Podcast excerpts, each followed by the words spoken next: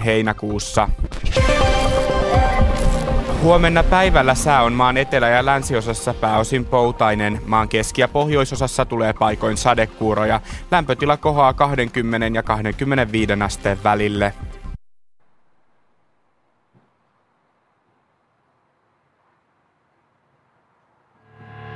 Yle Puhe. Jukolan viesti.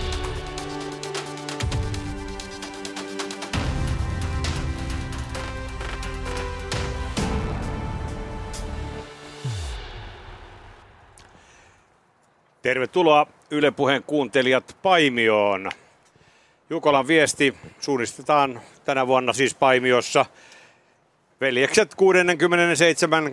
kerran ja Venlat 38. kerran merkittävä maailman suurin suunnistustapahtuma siis täällä Varsinais-Suomessa. Ja kuten säätiedotus hetki sitten kertoi, niin ilma tulee olemaan huomenna, kun viestit käydään, niin suorastaan erinomainen. Lämpöä on riittävästi. Toki urheilijat siitä eniten kärsivät, jos liian, liian kuumaa on, mutta se on pääasia, että ei sadetta ole, ole luvassa.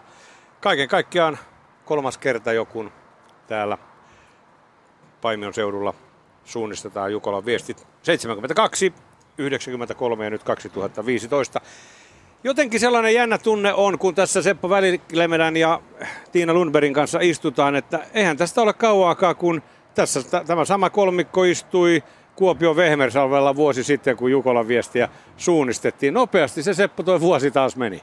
No joo, se on suunnistaja vuosi on Jukolasta Jukolaan ja, ja totta, se tuntuu ainakin näin vanhemmiten, niin se menee nopeammin ja nopeammin. Että ehkä se on elämänlaki sellainen. Niin ja sitä paitsi mitä enemmän ikää tulee, niin aika juoksee nopeammin. Niin. Näin sanoo meitä huomattavasti nuorempi Tiina Lundberg. Niin, Tiina on tässä lähetyksessä ja huolehtii tästä sosiaalisesta mediasta, vaikka Niina Vanhatalo jossain vaiheessa leimasikin minut joksikin somekunkuksi vai mi, miksikä se olikaan, mutta Tiina huolehtii tämän sosiaalisen median asiat tässä lähetyksessä. Niin, tähän lähetykseen tosiaan voi osallistua nettisivujemme kautta yle.fi kautta puhe. Lähetysikkunaan voi laittaa kommentteja ja kysymyksiä tänne studioon. Ja myös Twitterissä se voi laittaa viestejä tunnisteella Jukola-ilta tai tuolla Jukolan viestin virallisella tunnisteella, aihetunnisteella, hashtagillä Jukola. Sillä mennään. Joo, ja ei kun rohkeasti vaan kysymyksiä. Meillä on nimittäin tosiaan Seppo Väliklemelä tässä tämän koko puolentoista tunnin ajan, kun tämä lähetys kestää tässä vieressä ja Seppi tietää kyllä suunnistuksessa kaiken, mitä siitä yleensä pitää tietää. Yksi huomio muuten tuohon säätiedotukseen, mistä no. puhuit aluksi, että aurinkoista säätä on luvattu, on toki lauantai-päiväksi, mutta sunnuntaina aamuyön tunteina saattaa ilmatieteen laitoksen mukaan ripsiä pientä sadetta. Täältä näyttäisi, että kello kolmelta on noin 30 prosentin mahdollisuus, että sataa hieman ja sitten kuudelta jo 90 prosentin mahdollisuus kuudelta aamulla siinä, kun juuri odotellaan sitten pikkuhiljaa viesti ratkaisuhetkiä. Lähinnä voi toivoa hyvää säätä sen takia, että se on niin kuin järjestäjille onneksi, koska silloin tulee yleisöä paikalle. Kilpailijathan kilpailee missä kelissä tahansa, että Jukolan historiassa on satanut lunta ja räntää ja vettä tullut monella tavalla, että, että kyllä, ja ollut pakkasta seitsemän astetta parhaimmillaan yöllä Puumalassa 74 vuonna, niin, niin tota, kyllä kaikenlaisia kelejä on ollut, mutta se on järjestäjille huono juttu, jos tulee huono keli ja yleisö kaikkoa ja, ja kassat ei laula silloin. Mm-hmm. Viime vuonna oltiin melkein pakkasen puolella Kuopiossa. Joo, ja silloin ennen tätä nyt kuultavaa lähetystä meillä oli sellainen ukkosmyräkkä, että nämä meidän selostusteltat ja nämä oli lähteä lentoon ja siinä ajateltiin, että pystyykö lähetystä edes viemään eteenpäin. No nyt sitä kyllä viedään, vaikka pieni tuulonen, tuulonen tätä meidän telttaamme tässä vähän heilutteleekin. Kerron vähän siitä, mitä kaikkea tässä puolentoista tunnin aikana on tarjolla. Kaukametsäläisten Juhani Sihvonen on meillä haastattelussa, kuten kilpailujenjohtaja Janne Virtanen. Me tapaamme erään tämän alueen merkittävistä maanomistajia Mikko Lindbergin. Ratamestarit toki pitävät puolen siitä, että saatte tietää, minkälaisilla radoilla Jukolan viestit kilpaillaan, niin Jyrki Kajavalta kuin Jukka Oksakin ovat täällä. Ja tietysti unohtamatta urheilijoita Fredrik Porteen, Haldenin suomalaistähti Jere Pajunen Kalevan Rastista ja Sofia Haajanen Pohjan tähdestä on. Ja to, toki me Sepon kanssa sitten vähän veikkaillaan vähän ja, ja ennakkoja siitä, että ketkä ovat niitä kovia seuroja mahdollisesti, jotka taistelevat niin Venlojen kuin veljestenkin äh, joukosta. No se sopivasti joku massikka tuli tuohon selän taakse, mutta kyllä se siitä lähtee. ei, ei se muuten tainnut massikka olla, olisiko ollut valmetti kuitenkin. Traktori kuin traktori. Traktori kuin traktori. Finski traktor, paras traktor, niin kuin Pertti Metsärinen yhtyy aikoinaan hirvimetsästyslaulussa kertoi. Mutta nyt, Tiina, tähän tuossa Sihvosen Juhanin kanssa pidit palaveria iltapäivällä, eli, eli kaukometsäläisten puheenjohtajat kanssa. Kaukometsäläiset on se tausorganisaatio, joka omaa Jukolan viestin oikeudet. Niin, kaukametsäläisten tehtävänä on huolehtia, että Jukolan viesti järjestetään ja että se järjestetään hyvällä laadulla. Keitä ovat nämä mystiset kaukametsäläiset? Siitä, siitä puhuttiin Juhani Sihvosen kanssa. Juhani Sihvonen itse totesi, että hän ehkä, jos otetaan Jukolan tuota, Aleksis Kiven Seitsemän veljestä kirjasta vertauksia, vertauksia tähän kaukametsäläisyyteen. Hän totesi, että hän on ehkä pikemminkin ö, Seitsemän veljeksen Tuomas, tyyni ja sovitteleva peruskallio kaukametsäläisten puheenjohtajana. Mutta tosiaan, keitä ovat nämä mystiset kaukametsäläiset?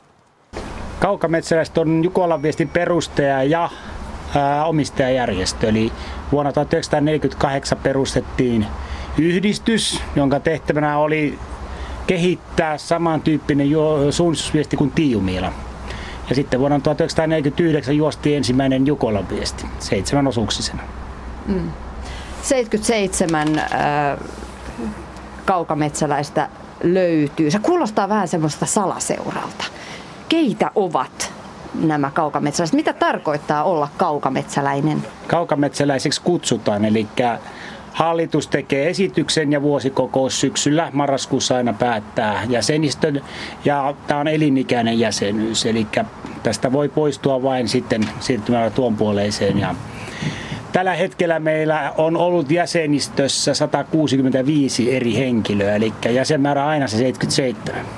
Hmm. Millaisilla meriteillä voi päästä kaukametsäläiseksi? No, tietyllä tavalla pitää olla Jukolan viestin taustalla joko tehnyt Jukolan viestiä tai muuten suunnistuksen tai tämän tapahtuman edesauttamisessa ollut mukana.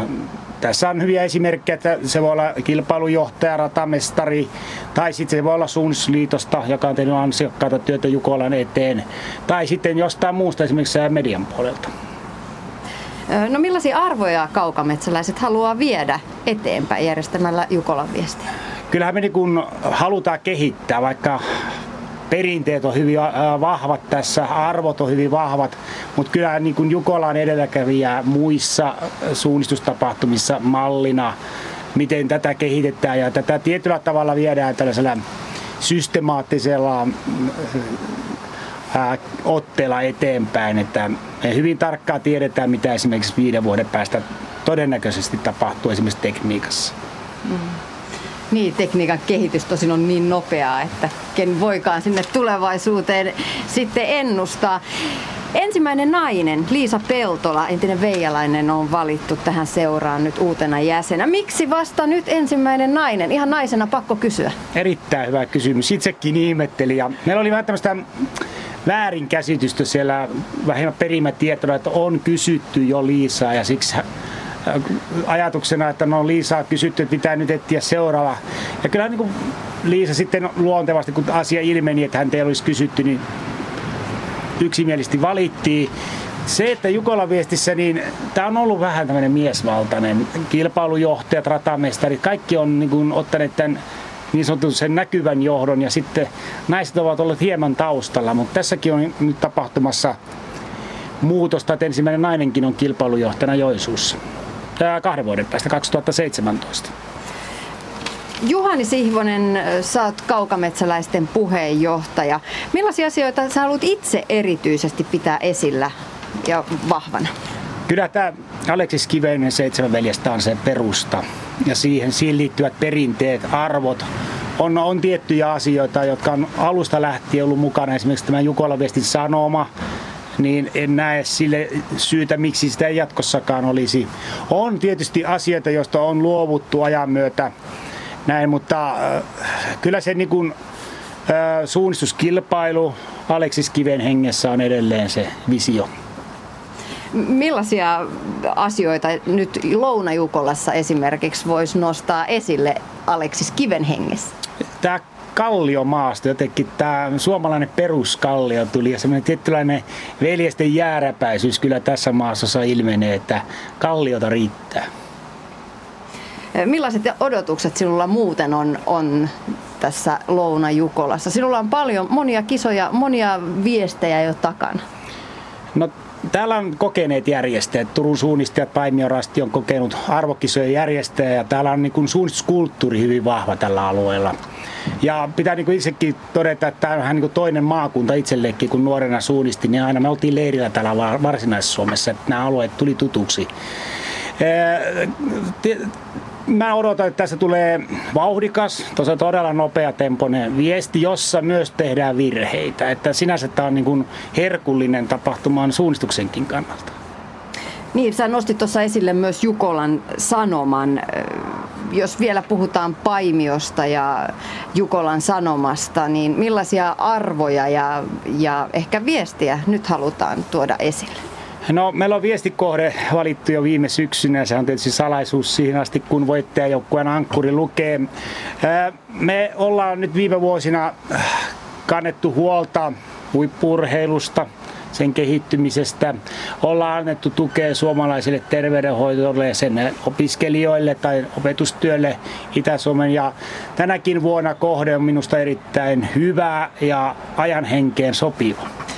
Niin, tänä vuonna Louna Jukolassa reilut 18 000 juoksia. Täällä Jukolan hengessä kohtaavat maailman huippu, huippusuunnistajat, huippuurheilijat e, ja suunnistusta vahvasti harrastavat ihmiset. Mm, Mistä johtuu, että nyt tehdään uusi juoksija ennätys? No, Onko suunnistus jotenkin pop? Kyllä suunnistus, suunnistus on niin vahvassa nousussa ollut tässä jo useamman vuoden. Siitä tietysti kiitos Minna Kaupille. Hän on erittäin tämmöinen mediapersona. Samaten seurat tekee hyvää työtä suunnistuskoulujen, aikuisten Jukola-koulujen eteen, eli sieltä on saatu suomalaisia osauttajia ihan tämmöisiä harrastajajoukkueita mukaan. Ja nyt tässä Paimiossa, Louna-Jukolassa korostuu ruotsalaisten ja norjalaisjoukkueiden selkeä nousu osauttajamäärissä. Mm. Mutta kestävyysurheilu, tällä ekstreme-urheilu vähän buumi on menossa. Kuinka paljon on tullut lisää ihan harrastelijaporukoita, uusia ihmisiä? No se on suurin suomalainen niin kasvava joukkueen määrä on joko työpaikka tai tämmöiset ystävää, kaverijoukkueet tai sitten johonkin saattaa liittyä esimerkiksi toiseen lajiin ja tullaan sitten esimerkiksi koripallon kautta tai viisottelijoita on täällä, että sieltä kautta sitten. Mm. 18 000 juoksijaa plus sitten kaikki muut henkilöt, ketä täällä paikan päälle tulee. Tulee katsojia, tulee kannustajia. Koska tulee raja vastaan? Tätä on kysytty ja tätä on pohdittukin tuolla. Ja, ää, katsotaan nyt tämä Lounajukola. Sillä maastohan ihmisiä mahtuu, siis tilaa on tuolla maastossa, mutta tämä kilpailukeskus, se infraliikenne, se aiheuttaa tulevaisuudessa enemmän enemmän haasteita. Mutta mä oletan, että nyt kun nämä suuret ikäluokat ovat varmaan tämän Jukolan uransa loppupuolella, sieltä tulee sellaista luonnollista sanotaan, vähennystä. Ja sitten mikä niin sijainnilla on iso merkitys, että nyt kun lähdetään Joensuu, Lappeenranta Joensuu kierrokselle tässä, niin on edustettavissa, että osoittajamäärät vähän tipahtaa, että seurataan, mitä rajaa ei ole vielä asetettu. Mm. Nyt kun me tässä eh, Juhani Sihvonen katsellaan, katsellaan pienen kukkulan päältä tuonne kisakeskukseen, reilu vuorokausi on äh, aikaa Jukolan viestin starttiin ja vajaa vuorokausi Venlojen viestin starttiin, niin niin, niin miltä kilpailukeskus näyttää sinun silmissäsi? Tuleeko syvä huokaus? Kyllä. Et, tota, tässä pari vuotta sitten, kun oltiin äh, johtoryhmällä suunnittelemassa, niin kun, tai järjestäjät esitti alustavia suunnitelmia, niin maali olisi esimerkiksi nyt ihan eri paikassa. Eli tämmöinen aha-elämys tapahtui sen, sen vierailun jälkeen, jälkeen ja kyllä siinä niin hyvin vahva johtoryhmän ohjaus oli, koska on niin monta Jukolaa meillä takana, että me nähdään niin kuin, mitkä on niitä asioita, mitkä on tärkeitä. Esimerkiksi maali ja tämä kilpailijoiden juoksuttaminen pitää saada ydintoiminnaksi tähän keskelle kilpailukeskusta ja sitten reunoille kaikki tämä oheistoiminta ja sitten luontevat kulkureitit löytyi sitten tässä sitten, kun tämä ratkaistiin tämä maalinpaikka. Mm. Ö, millaisin miettein lähdet kohti huomista kilpailupäivää? Joo, paljon on kokouksia ja paljon puheita pidettävä. Se on niin tässä ensimmäinen huoli, että muistaa kaikki paperit ja mitalit ja kunniakirjat ottaa mukaan, mitä jaetaan tässä. Että meillähän on täällä nyt ensimmäisen kerran sellainen tilaisuus, että me muistamme kaikki, ketkä on yli 50 kertaa suunnistaneet Jukola viestissä, niin tämmöisellä jahtivouti kunniakirjalla. Ah, yli 50 kertaa Jukolassa. Sehän kuulostaa ihan hurjalta. Joo, ja se on ihan tällaisia puhtaita sarjoja, ettei ole jäänyt yhtään väliin myös. Eli 15 veteraania, kaikki on suomalaisia, ovat suunnistaneet yli 50 kertaa ja parhaimmat yli lähes jo 60 kertaa jonkinlaista sukupolven vaihdosta tuntuu olevan ilmassa suunnistusmaassa. Yhä nu- nuorempia löytyy kilpailun johtajista, kilpailun järjestäjistä. Onko tämä vain mun oma kutina vai on, onko menossa sukupolven vaihdos?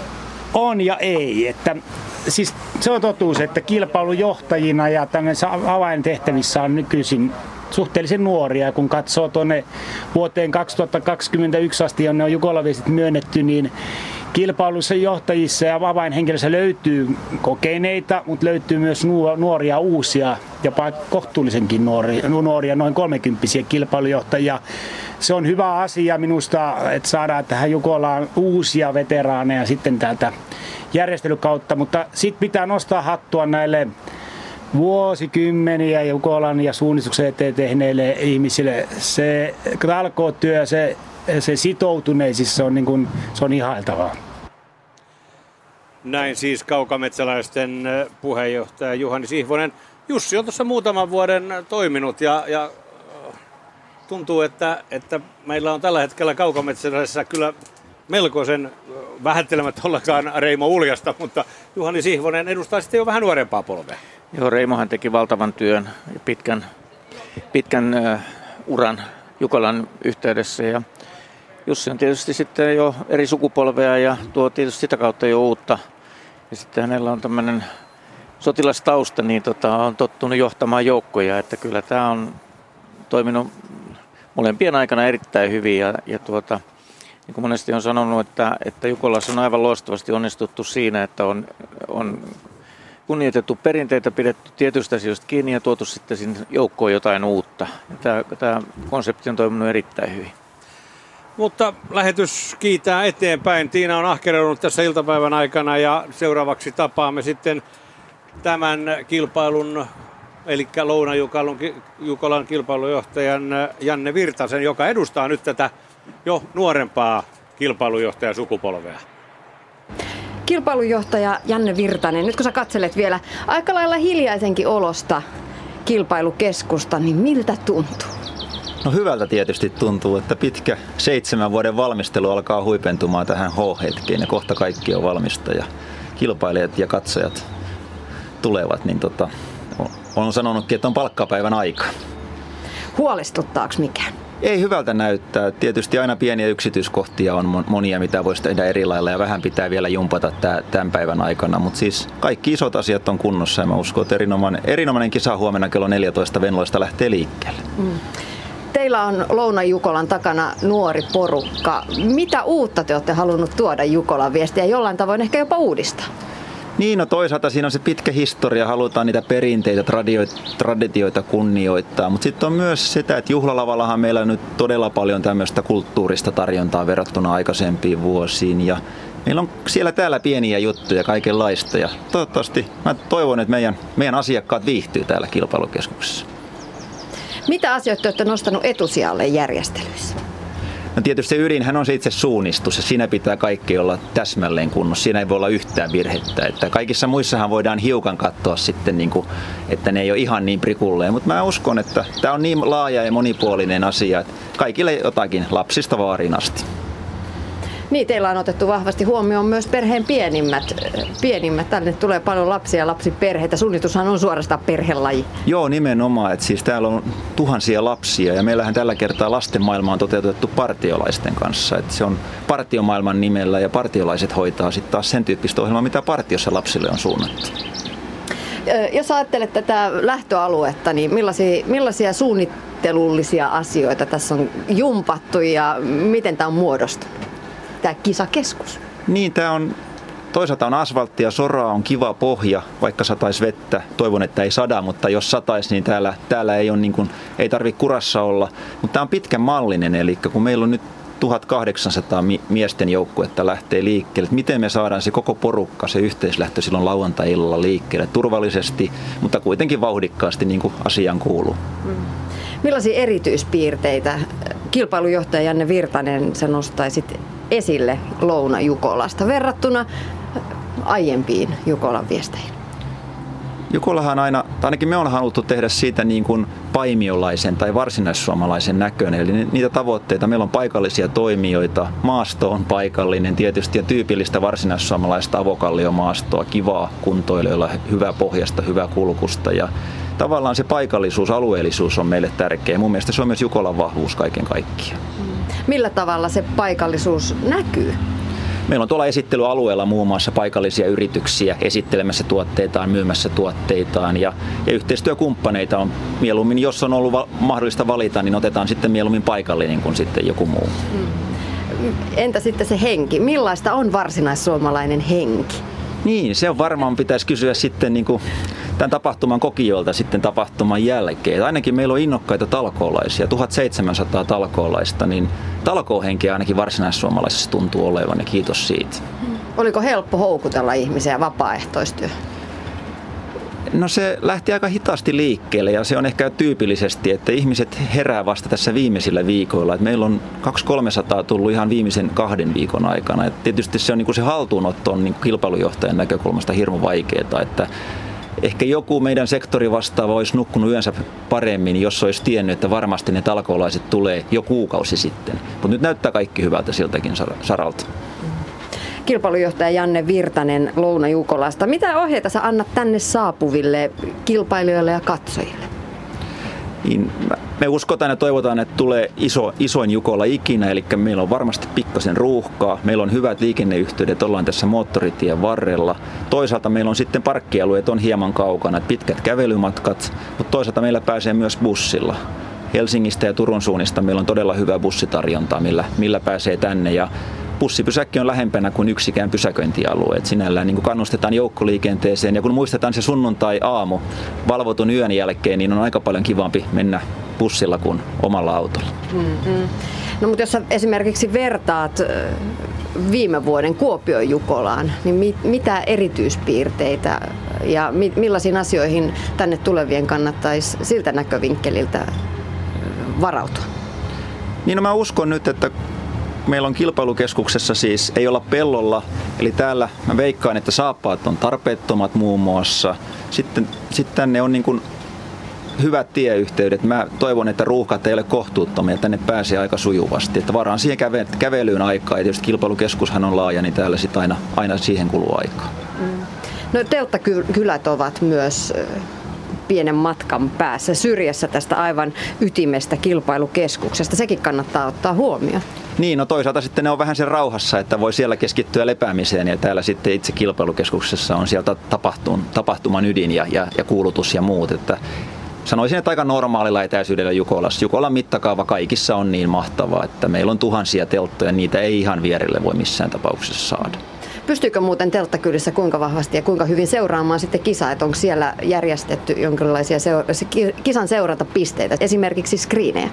Niin ihan täällä kilpailukeskuksessa on pari skriiniä. Täällä voi seurata, mutta ehkä mä sitten lasken siellä teltta-alueella Ylen toimituksen varaan muun muassa ja, ja muihin, että internet online-tuloksia, radiota, TVtä, netti-TVtä, että siis sen tyyppisen tänne niin kuin sähköisen maailman kautta. Mm. No sosiaalinen mediahan on tänä päivänä vahvasti, vahvasti osa tällaisia isoja tapahtumia. Ihmiset haluaa jakaa tunnelmiaan ja jakaa sitä fiilistä muillekin, ilosanomaa jopa. Mm, millaisia vinkkejä annat somettajille? Niin me ollaan ainakin oltu tässä viimeinen vuosi Kuopio Jukolan jälkeen aktiivisia somessa. Ehkä se meidän osanottoennätys on myös osittain sitä perua, että meidän markkinointi siellä puolella toimii ja selvästi siellä on kiinnostusta siinä kohderyhmässä, kuka somessa on, niin kiinnostusta tänne ja hashtagillä Jukola on tietysti se, millä viikonloppu mennään. Et mä uskon, että on sitten kanava mikä tahansa, niin sillä hashtagillä niin varmasti löytyy lisäinfoa. Kuinka paljon muuten teillä on hehtaaria käytössä tässä kilpailualueella? Jos laskee ihan tämän ydinalueen ilman pysäköintialueita, niin noin yhdestä kilometristä puhutaan, eli aika massiivinen alue on kyseessä. Niin, laaja kilpailualue. Miten on sujunut yhteistyö maanomistajien kanssa? teidän kisajärjestäjien näkövinkkelistä? Erinomaisen hyvin ja kiitos siitä maanomistajille. Että meillä on kuitenkin lähes satakunta maanomistajaa, jonka mailla sitten radat kulkee tai kilpailukeskusalueet tai pysäköintialueet tai majoitusalueet on. Ja, ja olen erittäin tyytyväinen ja kiitollinen, että voidaan tapahtumaa järjestää ja kaikki on, kaikki on mennyt toistaiseksi erinomaisen hyvin. Entä sitten kilpailujohtaja Janne Virtanen, millainen on kilpailujohtajan viimeinen vuorokausi ennen ennen tuota starttia. Meillä on vajaa vuorokausi Venlojen starttiin ja sitten reilu vuorokausi Jukolan veljesten kilpailun lähtölaukaukseen. Tässä katsoo kilpailukeskusta, niin kaikki näyttää niin hyvältä, että tässä kun tämä päivä vielä viimeistellään, niin aika levollisin mielin ja, ja mä uskon, että kaikki on valmiina ja itsellä tietysti on näitä edustuksellisia tehtäviä tässä, mutta et ehkä alkaa kääntymään sinne naut, naut, nautiskelun puolelle tässä pikkuhiljaa. Mm. Vielä pakko kysyä urheilullisista asioista, Janne Virtanen. Ketkä on ennakkosuosikkeja Venloissa ja entä sitten Jukolassa? Mitä veikkaat? Vaikea kysymys. Eiköhän niihin perinteisille linjoille mennään, että tässä itse viimeiset viikot ja kuukaudet on mennyt täysin keskittyminen järjestelyihin. Että mä en ole seurannut tätä kevään kilpailukarusellia niin tarkasti, että onko siellä jotain erityisiä toivotaan suomalaisille menestystä totta kai. Mm. Niin, järjestäjäseurassahan, järjestäjäseuran ja seurojen jäsenethän eivät toki saa osallistua. Onko vähän sellaista kaipausta myös itselläsi tai järjestäjien puolella siihen, että tänä vuonna ei pääsekään itse metsään? Tietysti tässä lajissahan se on luonteenomasta, että niin oman seuran väki ei kilpaile, että se ei sinällään, sitä kysymystä ei aseteta normaalisti. Meillä tietysti olisi ollut vahva muun muassa naisten joukkue Venloihin Paimion rastilla. Mä olisin uskonut, että olisi ollut todella kilpailukykyinen joukkue, mutta tämä kysymys on aiheeton. Meille se ei ole mahdollista. Meillä on kaikki naiset talkoissa ja vahvasti tekemässä tapahtumaa ja sitten vuoden päästä Lappeenrannassa yritetään metsästä taas mitaleita. Mm, mm. Mutta entä se kaipaus suunnistuksen pari? Niin, itse ainakin toivon, että tämän viikonlopun jälkeen ja kun purkutalkoot on ohi, niin ehtisi taas vähän vaikka itsekin suunnistaa. Näin totesi Louna-Jukolan kilpailujohtaja Janne Virtanen. On se melkoinen ruljanssi pyörittää noin otohommana tätä Jukolan viestiä, kun ajattelee, miten paljon tämä vaatii, mitä monta osa-aluetta on, on kuitenkin niin sanotusti peukalonalla. Ja, ja sitä tehdään ihan sivutoimena. Tota, äh, yksi norjalainen suunnistuskaveri tuli mulle meille jo torstaina eli eilen ja, ja tota, ehdittiin jutella vähän näistä. Hän kysyi, kuinka paljon täällä on talkoolaisia. Sitten mä sanoin, että se 1700. Hän oli aivan hämmästynyt, että se on enemmän kuin Norjan toiseksi suurimmassa kilpailussa, jonka he järjestävät, siis Fredrikstad järjestää tämän Blutsliitet, niin siellä on vähemmän kuin 1700 osannut. Täällä, täällä on talkooväkeä enemmän ja sitten se, että täällä on vain yksi palkollinen, eli pääsihteeri saa palkkaa. Kaikki muut on talkoilla, kilpailunjohtajat. Ratamestarit, joita joo, tämän, muuten ratamestareita odotellaan tänne. Toivottavasti he löytävät. Eikä ravintolapäällikkö saa mitään provikkaa ja niin, niin poispäin, niin, niin tota, kyllä tämä meni ihan talkoon voimilla. Samaan aikaan kun kuuntelin, niin Tiinalla oli siellä käsiviittoa niin terhakasti. Niin. No niin. Muistutuksena se, että tähän lähetykseen voi lähettää kysymyksiä ja terveisiä nettisivuillamme lähetysikkunassa osoitteessa yle.fi kautta puhe ja myös Twitterissä seuraamme hashtageja tunnisteita Jukola ja Jukola Ilta. Ja muutamia kommentteja tullutkin, ehkä kehuja meille. Hehe. Jukola Ilta on kyllä ajoitukseltaan loistava. Pari-kolme tuntia menee autossa paimiota kohti radiota kuunnellen. Kiitos Topias Peltonen tästä twiitistä. Ja myös, myös tuolla nettisivun puolella lähetysikkunassa kommentoida ja lähetetään terveisiä. Mukava viikonvaihde tulossa. Täällä Espanjassakin kuunnellaan viestejä. Tämmöisiä terveisiä. Hyvä juttu. Ihan kun, kun olisivat kuulleet nuo ratamestarit Jyrki Kajavalta ja Jukka Oksa tuon minun äskeisen huutelun, he ilmo, ilmestyivät tuon taakse. Mutta ennen heitä nappasi meiltä tuon haastattelupisteen Mikko Lindberg, joka on yksi näistä Jukolan viestin alla olevien maiden maan omistajia. Tervetuloa lähetykseen Mikko. Kiitoksia ja hyvä, hyvää alkuiltaa. Mitenkäs nämä Virtanen ja kumppanit sinun aikoinaan lähestyy, että, että annat, annatko maillisi mennä rymyämään?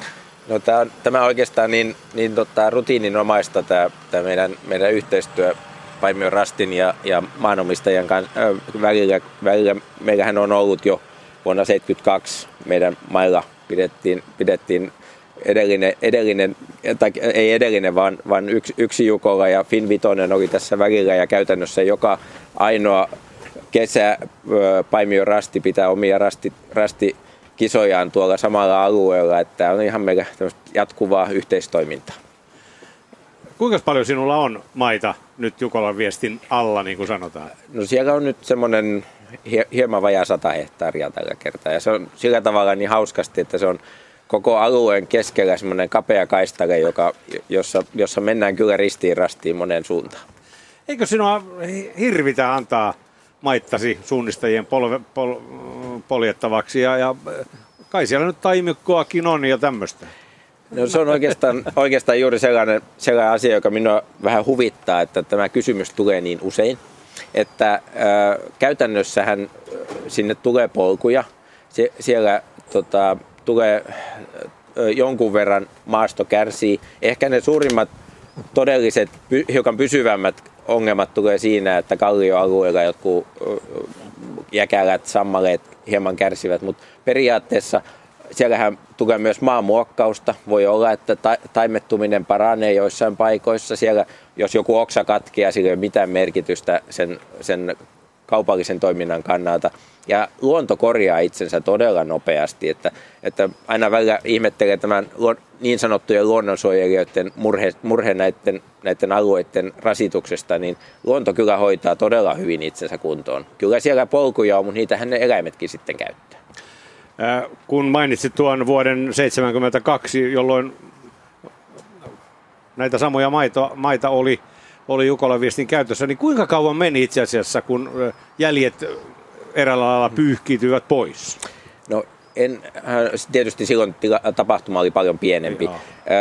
mutta ei ne, jos sanoin, että viiden, kuuden vuoden kuluttua et enää olisi sieltä löytänyt mitään, mutta kun siellä suunnistetaan joka vuosi, niin kyllä siellä ne tietyt polut näkyy, mutta mm. ei se, ei se maasto kärsi siitä niin paljon, että, että vaikka siellä on monenlaista, siellä on suota, siellä on pehmeää maastoa, siellä on hiekkamaastoa, siellä on kalliota, kyllä ne kaikki, kaikki siinä ihan, ihan toimii. Että en, en ole koskaan ajatellut, että tämä olisi niin kuin ongelma maanomistaja. Onko sulla paljon taimikoita siellä? On siellä niitä jonkun verran, mutta kyllä mä luulen, että hirvet vaivaa niitä enemmän kuin nämä suunnistajat. Eh, oletko itse, itse innokas suunnistaja? Käytkö esimerkiksi iltarasteella ja vastaava kotimetsä, niin luulisi sinun siellä hyvin pärjäävän. No, no joo, voisin ehkä pärjätäkin. Kyllä, kyllä mä olen, olen nuorempana suunnistanut enemmänkin, mutta, mutta kyllä se on tässä, työ, työt on vienyt niin kesäaikaan niin paljon aikaa, että ne on jäänyt, mutta olen mä nyt taas käynyt välillä metsässä kulkemassa, että ei tiedä vaikka vielä innostuisi. Mikko Lindberg, äh, Pidättekö te muiden maanomistajien kanssa jonkinlaisia palavereja? Toki muilla, muitakin maanomistajia on, on, on metsäänsä tähän tapahtumaan antanut. No ei me oikeastaan niin kuin tämän asian puitteissa ei tarvitse pitää kyllä nämä, nämä hoituu ja se, että kun meistä kuitenkin äh, minäkin kun olen, olen syntyperäinen paikkakuntalainen ja muuta, niin mehän ollaan näiden samojen rasti-ihmisten kanssa muutenkin tekemisissä ja naapurimaanomistajiin kanssa ei se varsinaisesti tässä suhteessa oikeastaan mitenkään poikkea, että se on semmoista normaali kanssakäymistä, että ei tämä aiheuta ylimääräistä keskustelua. Ilmiselvästi henki tästä keskustelusta se, että olet varsin tyytyväinenkin siihen, että, että maillasi suunnistetaan. No kyllä, minusta on hyvä, että, että urheilua ja liikuntaa harrastetaan, että kyllä se sopii sopii minulle oikein hyvin. Kiitoksia Mikko Lindberg, jolla siis, mitä sanoit, satakunta hehtaaria on, on tallattavana täällä Jukolan viestissä. Eh, ja meillähän on perinteiseen tapaan Jukolan viestissä aina ne, ne kuuluisat radiorastit, jossa kuiskaillaan.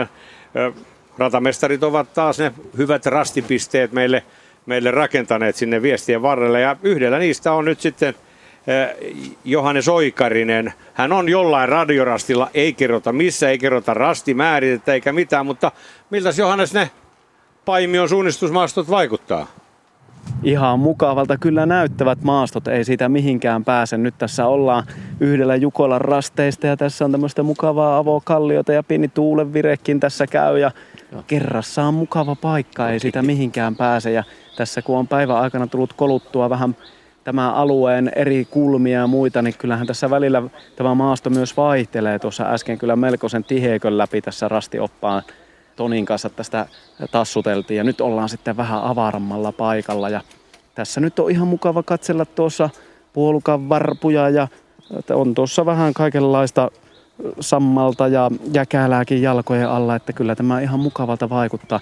Toni Hartvik, sanoppa sinä, kun sä oot 15 kertaa Jukolan viestissä juossut itse kilpailemassa, nyt sitten rastioppana täällä johdattat tällä kertaa, niin minkälaisessa maastossa täällä nyt oikein mennään kilpailijan kannalta? No kyllähän tämä on todella mahtava maasto, että tyypillistä varsinaissuomalaista paikoin erittäin nopeakulkuista maastoa.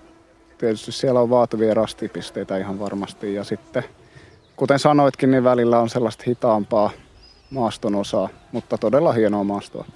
Täällä on paljon tuota, näitä harrastajajoukkueita kanssa mukana ja sehän aina vähän huolettaa, no onko nuo selviä hengissä läpi, niin mitä sinä näet, kun olet monta kertaa erilaisia paikkoja nähnyt, niin minkälainen tämä nyt on, jos ajatellaan sitten semmoista kissa? Kyllä tämä on varmasti tosi hyvä harrastelijoille, että jos vaikka verrataan viime vuotiseen Jukolaan, niin siellä oli todella jyrkkiä kohtia, vaikeita nousuja harrastelijalle, että tämä on varmasti kyllä niin kuin harrastelijalle vähän helpompaa maastoa. No se on hyvä tietää, että varmasti perille pääsevät ja kun tuolta rastit löytävät ja pikkukyyt väistelevät, kun tuossa nyt pikkuinen kyykärmekin just äsken tuosta vilahteli mennä, niin kun ne väistelee, niin eiköhän tästä hyvä tule. No niin. Johannes siellä kyitä jo tarkkailemassa. No, toivottavasti pojat vielä illan mittaan sieltä ehtii pois. Vielä ei kuiskailtu. No vielä ei tietenkään tarvinnut kuiskailla, mutta sitten huomenna jo Venloissa, Venloissa niin Johannes Oikarinen Toni Hartwigin, Hartwigin kanssa ja sitten niin Venloissa Sari Sirkki ja Järvalla on Katri Lindekvist huippusuunnistaja muuten, muuten mukana ja Jonathan Fröydö sitten veljesten viestissä. Mutta nyt kaivatut ratamestarit ovat saapuneet, ette te missään tapauksessa myöhässä olleet. Mä oon vaan tällainen hätähousu aina ja, ja ajattelen, että, että kai ne nyt tulee tänne ja tervetuloa vaan vaan Jyrki Kajavalta ja Jukka Oksa. Kiitos, kiitos, kiitos. Jyrki vastaa Venlojen radasta ja Jukka sitten tuosta veljesten, joten otetaanpas Venlat ensin käsittelyyn. Miten vaikeaa oli sorvata tämänkertaiseen Venlojen viestiin, joka järjestyksessä on 38. nuo Venlojen no, radat? No oli siinä pieniä haasteita, ei välttämättä niin pieniäkään, koska toi tästä on nyt kuitenkin tonne K-pisteelle matkaa tuohon vanhan ykköstien varteen jo puoli kilometriä ja sen jälkeen ei radat voi olla kauhean pitkiä, ne lyhimmät osuudet ei voi olla kauhean pitkiä, niin siitä ei voida mennä kuin sellainen 2,5 kilometriä ja se täytyy siihen sorvata se rata sitten sopivaksi. Et mulla oli ensimmäistä ratasuunnitelmaa, että tuli, tuli oikein nätti rata, se oli 10 kilometriä. Vähän turha pitkä tähän viestiin. Kyllä. Kokonais pituus Venloilla on? Mm, se on nyt 29 kilometriä. Eli Miten, se, miten se sijoittuu noin? Se on, mä tuossa päivällä katsoin vuoden 81 jälkeen, niin tämä on kolmanneksi pisin. Mutta toisaalta, kun oli nyt viime vuodesta puhetta, että viime vuonna oli kokonaisnousu tuolla Kuopiossa 970 metriä, niin meillä on 435 metriä. Että, ja se on, se on toiseksi pienin taas vuoden 81 jälkeen. Aika se, on, se, on, se on jännä, joo, kyllä. Se on, se on, se on nopeata tasasta tuolla, hyvin, hyvin nopeata, hyvin tasasta. Miten, pätkät. miten osuuks, osuuksien pituudet jakautuu? Ää, se on hiukalle, oliko se nyt 8,8 on ensimmäinen, sitten ne on 6 kilometrin paikkeilla ja sitten on 9 kilometriä, aika tarkkaan se viimeinen. Eli miten, miten olet miettinyt, missä ratkaistaan voitto? Se on ankkuriosuudella, varmaan puolessa välissä mahdollisesti lopussa, että siellä on muutama sellainen paikka, että on semmoinen, vähän semmoinen ajatus, että siinä saattaisi olla ratkaisun paikka. Oliko Sepolla jotain tähän? Ei, no ei mitään erityisempää, mutta tuota, naisillahan on tietysti sillä tavalla e, eri tilanne kuin, kuin miehillä, että siellä, siellä tuota, normaalisti niin kuin metsäjuoksussakin tulee eroja. Miesten on vaikeampi tiputtaa toisiaan. toisiaan. Että naisissa tietysti niin voi tulla semmoista, äh, sanotaan, että ei, se loppukiritaistelu ei ole niin todennäköinen kuin Joo, kyllä, miehissä. joo.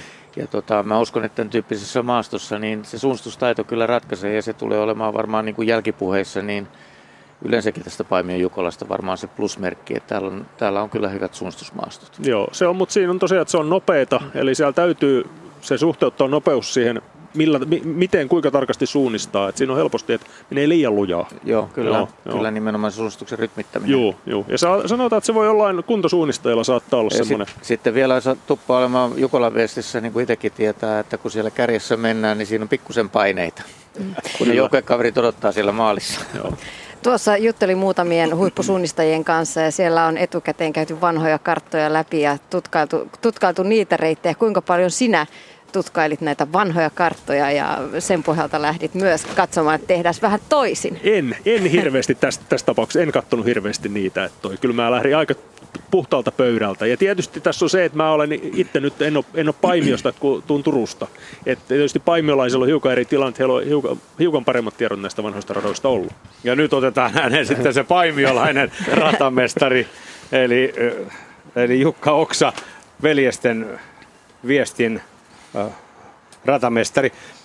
No sulla on vähän, ehkä pikkasen ollut vielä vaikeampi homma rakentaa ne, äh, kun osuuksia on seitsemän ja vähän pidemmät matkat. No siinä on tietysti sitä työtä huomattavasti enemmän sitten kuin tuossa Venlojen viestissä, mutta en mä nyt kauhean vaikeana silti näkisi. Että mulle on hyvin tuttua ollut tämä maasto jo entuudestaan, että on ollut useampaan kertaan ratamestarinakin jo samalla alueella. Niin kuin tässä on tämänkin illan aikana selvinnyt, niin, niin Jukolan viesti on paisunut ihan valtavaksi, valtavaksi tapahtumaksi suurelta osin nimenomaan harrastelijajoukkueen ja harrastajajoukkueiden myötä. No nyt kun pitää ottaa huomioon harrastelijat, Matti Meikäläiset, sitten pitää ottaa huomioon Thierry Jourjon, Jere Pajusen ja, ja, ja Fredrik Portinin kansalliset huiput. Sitten pitää ottaa huomioon tuo televisiointi, kun tämä kilpailu televisioidaan. Ja sitten tietysti se ykkösasia, tähän radioidaan, on radioitu jo kauan.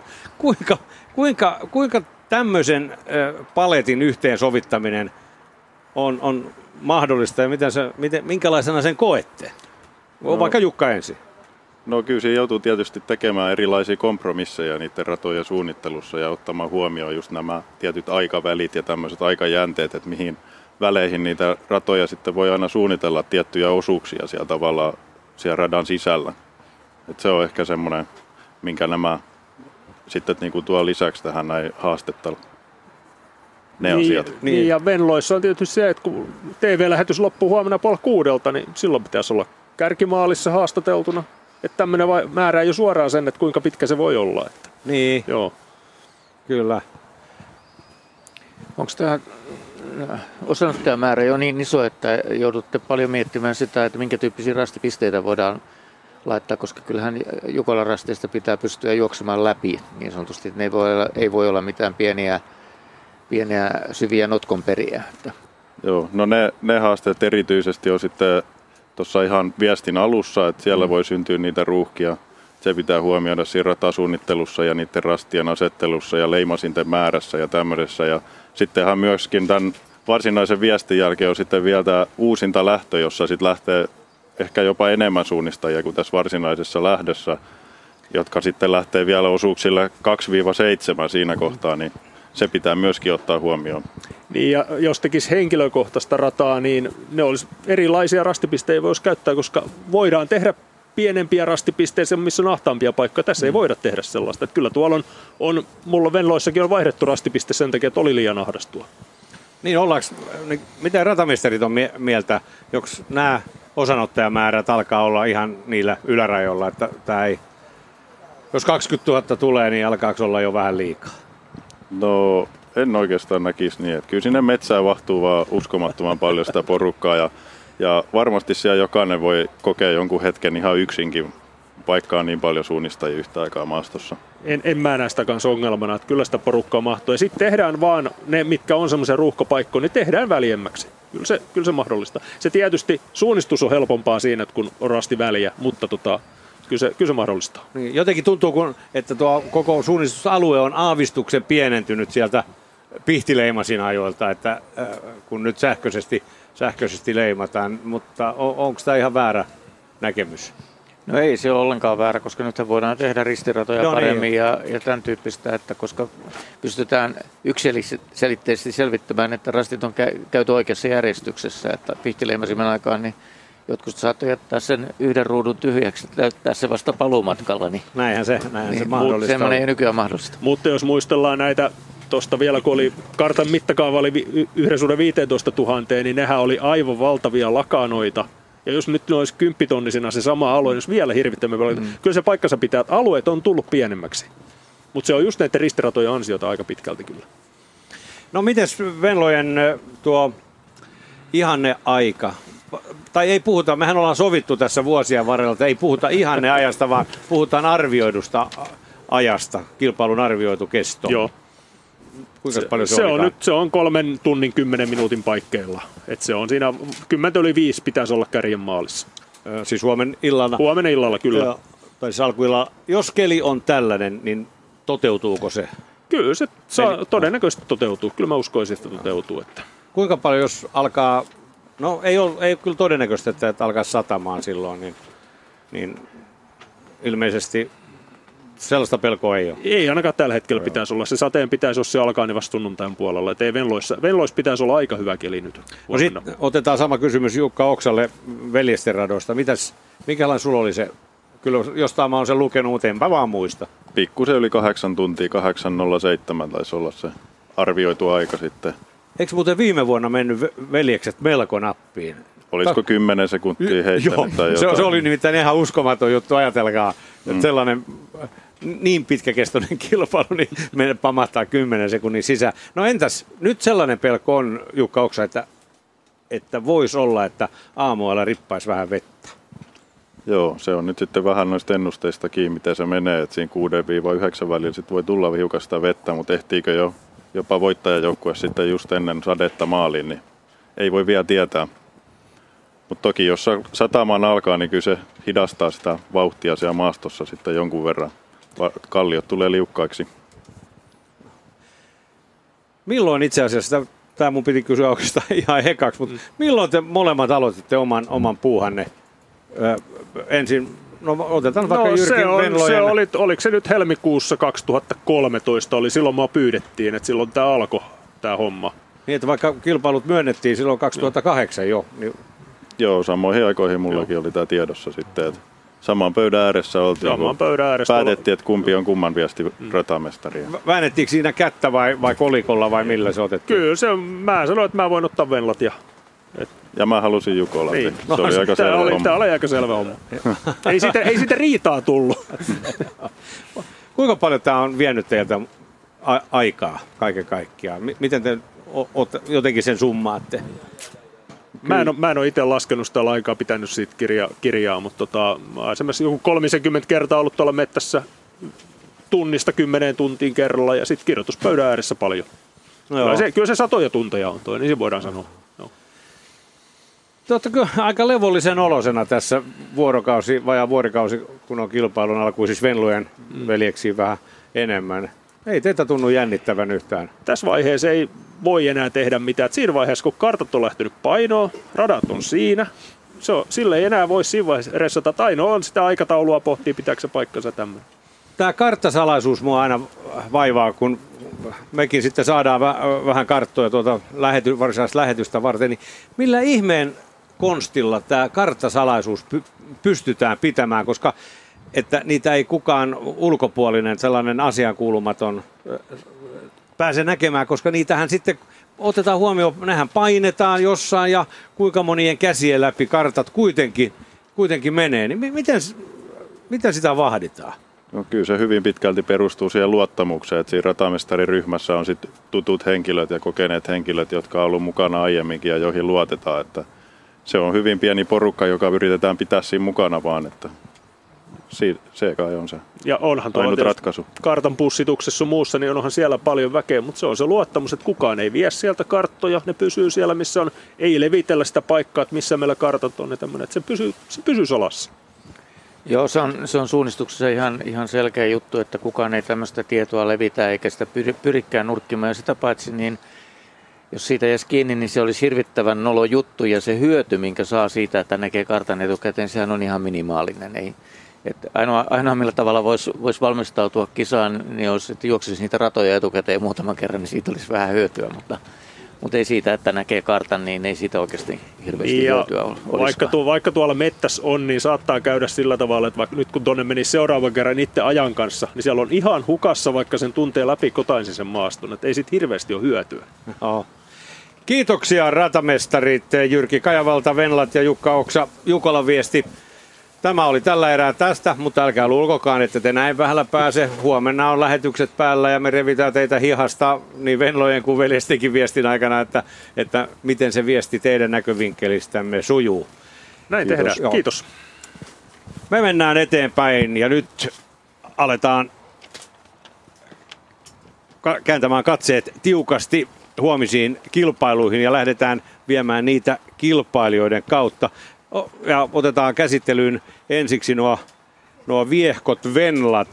Ja oh, kysästään nyt ihan aluksi Seppo Väliklemellältä, että mikäs joukko on sinun suosikkisi huomiseen, huomiseen Venlojen viestiin?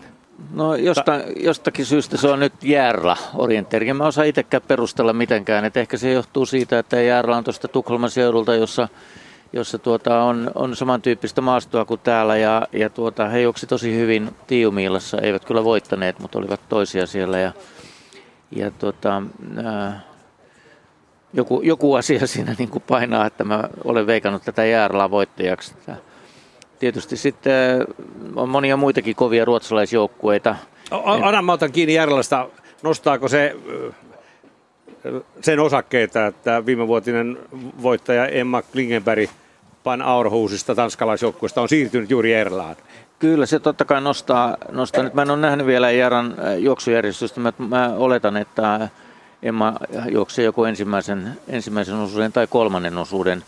Ja sitten Erin, äh, mikä hänen nimensä tarkasti on kanssa, Kanse Henmyr, taitaa niin. olla nimi, niin tuota, kun hän meni naimisiin, niin, niin nimi vähän monimutkaistui. Niin tuota, hän, hän luultavasti juoksi ankkuriosuuden ja hän on ollut tällä nyt keväällä tosi hyvässä kunnossa ja on, on, oli juniorina tosi ihan maailman parhaita junioreita aikanaan sitten pyöräytyi pari lasta tuossa matkalla ja on palannut nyt niin kuin huipulle, niin, niin tuota, mä luulen, että hänellä on sitä nälkääkin enemmän, niin, niin tuota, hän voi olla hyvä ankkuri.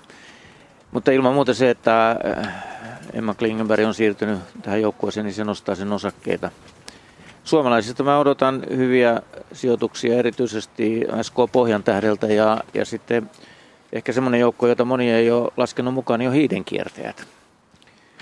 Se nostaa hiidenkiertäjät siihen? Se on erittäin tasainen joukkue, että tota, heillä on, on tuota, Jenny Patana, menisin sanoa Pauliin, kun hän on entinen Pauliin. Mä aina tunnen, tunnen vanha mies tuntee nuoret naiset tyttönimeltä.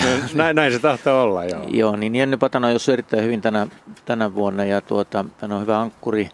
Sitten hän, heillä, heillä on tuota Anu Åkerman ja Annika Rihma ja Julia Novikova. Se on erittäin tasainen hyvä joukkue ja voi hyvin olla vaikka kolmen joukossa nyt ja ehkä voittajaksi julista, mutta kuitenkin. Niin. Ja SK Pohjan tähdellähän sitten taas on, on tunnetusti hyvä, hyvä naisjoukkue. He epäonnistuivat Tiumilassa suurelta osin sen vuoksi, että Marika Teini oli, on ollut mm, jalkavammaongelmia ja, ja hän ei oikein onnistunut siellä Tiumillassa, mutta nyt kun on sitten neljä osuutta, niin heillä on kyllä hyvä joukkue.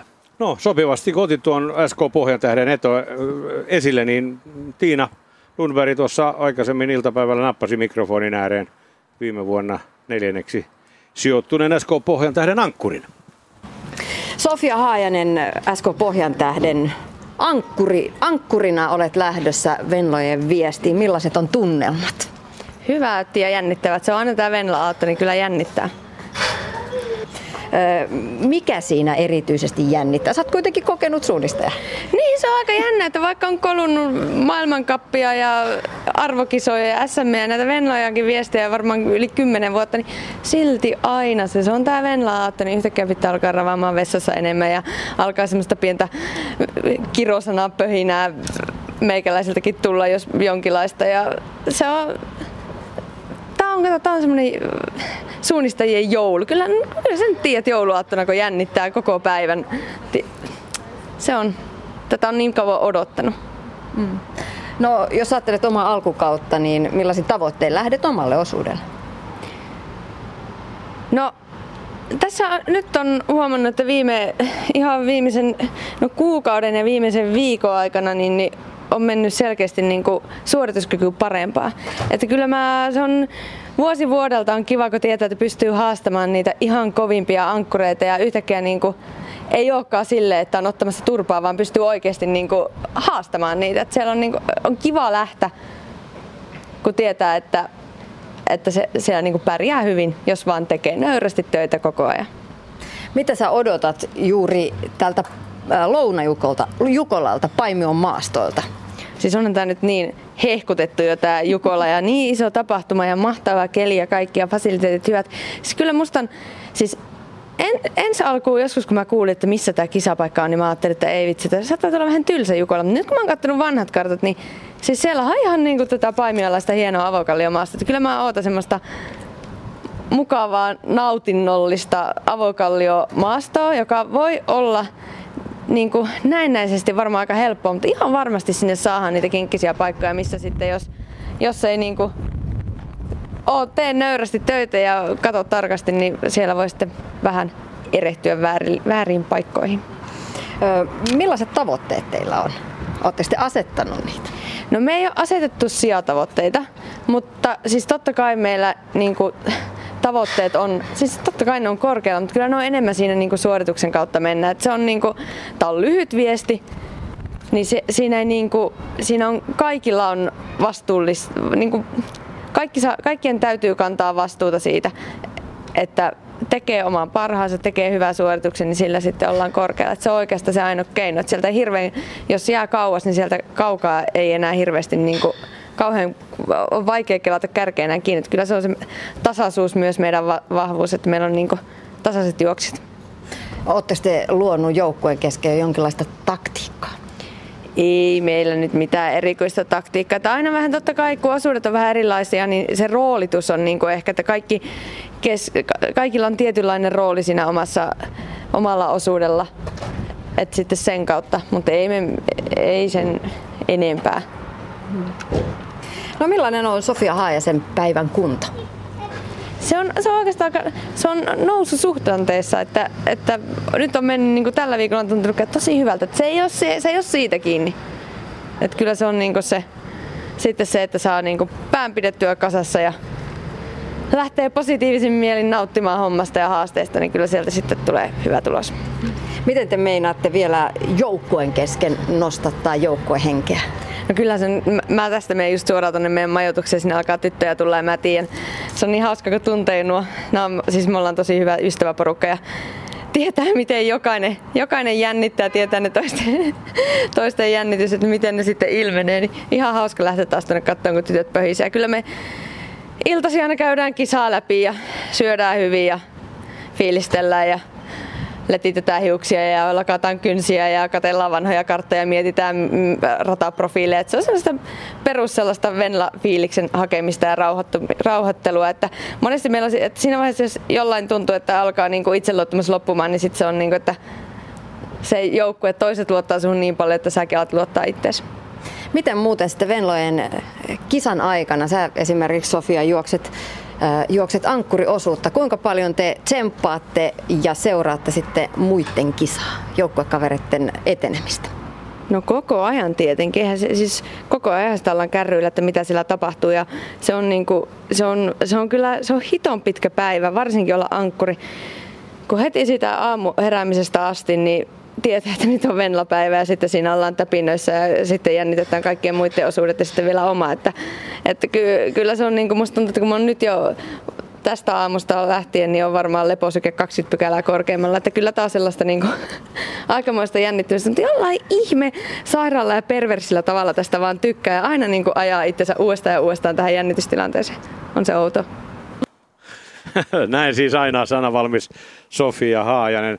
Minkälaisia ajatuksia tuo Sofian haastattelu Seppo Välikilemmillä mieleen nosti? No aina kun Sohavin kanssa juttelee, niin kyllä sinne hymy, hymy tulee ja tota, iloinen mieli, että hän on, hän on ihan loistava persona ja tota, osaan hyvin kuvitella, että hän on ammatissaan, siis luokanopettajana, niin erittäin hyvä. Se tota, oli pieni pettymys, että hän ei sanonut mun ohjeesta huolimatta sitä, että hän aikoo tehdä nohevia reitinvalintoja. Joo, se, sitähän puhuttiin päivällä. Tämä noheva on mutta, hauska sana. Mutta se liittyy muuten nyt, että hän ei sitä käyttänyt, niin tota, tämän, tämän kilpailun luonteeseen. Eli täällähän mennään pääasiassa suoraan. Eli tämä ei ole varsinaista reitinvalintamaastoa, tämä Paimion maasto. Ja, ja Sofia otti esiin yhden erittäin tärkeän asian Venlojen viestissä, että se on lyhyt, intensiivinen viesti. Siinä ei saa jäädä kärjestä hetkeksikään. Että jos aikoo olla maalissa kolmen parhaan joukossa, niin täytyy koko ajan olla siinä kärkipäässä mukana.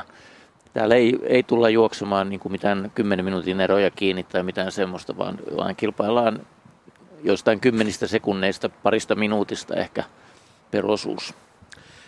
Seppo Väliklemelä, et maininnut tuossa aikaisemmin Tampereen pyrinnön joukkoa, Venlojen suosikeiksi. Mikä sen pudottaa? Pyrintöhän on tällainen kesto menestyä, niin kuin sanoin. Joo, kyllä pyrintö voi menestyä tänä vuonnakin hyvin, mutta heillä on, on vähän joukkojen muuttunut, eli sieltä on Riina Kuuselo ja Anima ja Finkke siirtyneet muuanne ja, ja tuota, Animajahan ei taida juosta missään joukkoissa. Tällä Joo. kertaa on Haldenissa, Haldenin kirjoissa, mutta ei taida juosta vaivojensa takia. Että, että se, se tietysti tekee pyrinnölle sinne nyt viiden joukkoon sijoittumisen haasteelliseksi. Kymmenen joukossa voi hyvin olla, koska Saila hän on erittäin hyvä ankkuri heille ja erittäin kovakuntoinen tällä hetkellä oikeastaan Suomen ykkössuunnistaja, jos, jos Minna Kauppi ei tervehdy siitä ja paina ohi tässä kauden mittaan. Eikö oikeastaan Pyrinnön porukka ole kokonaan Pyrinnön omia kasvattajia? Tai siis kyllä. ihan alku- ja perin, pyrintöläisiä? Kyllä, kyllä. Pyrinnön Norvapolku koulusta. Niin. Siellä muuten tehdään niin hyvää työtä Pyrinnössä suunnistuksen eteen, että sitä kannattaa, sieltä kannattaa ottaa esimerkkiä. Tuo oli hyvin sanottu, ovat Oravan polku koulussa, koulusta ja, ja nyt kuunnellaan sitten minkälaisia ajatuksia Saila Kinnillä Venlojen viestistä on. Hänkin on joukkueensa, eli Tampereen pyrinnön ankkuri huomenna. Tampereen pyrinnön Saila Kinni. Suunnistuskautesi on lähtenyt aika hyvin käyntiin. Muun muassa huippuliigan voitto toukokuussa ja sitten maailmankapissakin hyviä sijoituksia. Millaisin odotuksin lähdet nyt Venlojen viestiin? No tietysti toi hyvin mennyt kevät antaa semmoisen hyvän itseluottamuksen, että että paljon kivempi lähteä kovalle ankkuriosuudelle silleen, kun on hyviä suorituksia takataskussa ja semmoinen tietää, miten niitä tehdään, niin sitten voisi lähteä vähän tekemään samantyyppistä tuohon ankkuriosuudelle, niin silleen kiva lähteä, kun pystyy luottamaan itseensä. millainen joukkue Tampereen pyrinnöllä on tänä, tänä vuonna? Tampereen pyrinnön ykkösjoukkueen nimenomaan on tänä vuonna lähdössä sitten Venlojen viesti. No meillä on aika nuori joukkue, että meillä on kaksi ketkä aloittaa tämän viestin, niin he on nyt ekaa kertaa ykkösjoukkueessa ja sitten Lotta Karhola aloittaa, sitten on Sonja Kyrölä ja sitten Venla Niemi kolmosella ja sitten mä ankkurina. Ja me ollaan kaikki Pyrinnön Oravapolun kasvattaja, että, että tota, sillä harvinainen tilanne, että viimeksi kuulemma vuonna 1983 on Pyrinnössä ollut tällainen tilanne, että on kaikki, kaikki alun perin niin kuin pyrinnön kasvattaja ykkösessä, että nyt tämmöinen historiallinen tapaus tällä kertaa. No millainen merkitys sillä on, että te olette kaikki pyrinnön kasvattajia? Tuoko se lisää fiilistä ja joukkuehenkeä? No tavallaan siis semmoinen hauska tilanne, että me ollaan juostu jotain junnuviestejä yhdessä niin kuin 18-vuotiaana ja 16-vuotiaana, niin sitten nyt sitten aikuisissa saadaan niin kuin joukko kasaan ja kaikki on omaa urheilijan polkua pitkin kehittynyt siihen pisteeseen, että pystytään sillä joukkueella juokseen nyt niin kuin Venlojen viestin ykköstä, niin onhan se niin kuin kivaa, hauskaa. No millaisin tavoitteen lähdet? No ei me sijoitustavoituksista tavoitteista niin kuin puhuta porukalla oikeastaan etukäteen, että suoritukset ratkaisee ja se on, se on tämän lajin juttu ja meille sopii semmoinen, että suorituksiin keskitytään. Ja, mutta uskon, että mitä Tiiumilla näytti, niin kyllä me voidaan ihan siellä hyvistä sijoituksista kärjen mukana taistella. Kuinka tuttu tämä Paimion maasto on teille? No kyllä tämä maastotyyppinä on aika tuttu, että tällaisissa maastoissa on kyllä juostu niin kuin ihan pikkutytöstä asti keväisin. Aina ekat kisat on tämmöisessä ja muuten, että ei ole mitään semmoista yllättävää pitäisi olla edessä, että, mutta onhan se aina, aina uusi kisa ja uudet haasteet ja mitä sitten ratamestari on sinne keksinyt, että ei sinne niin kuin takki auki olla lähdössä todellakaan. Miten te olette valmistautuneet? No me on käyty kyllä täällä, että silleen kiva, että on Tampereeltakin aika lyhyt matka tänne, niin on käyty kyllä leireillä tässä keväällä ja syksyllä.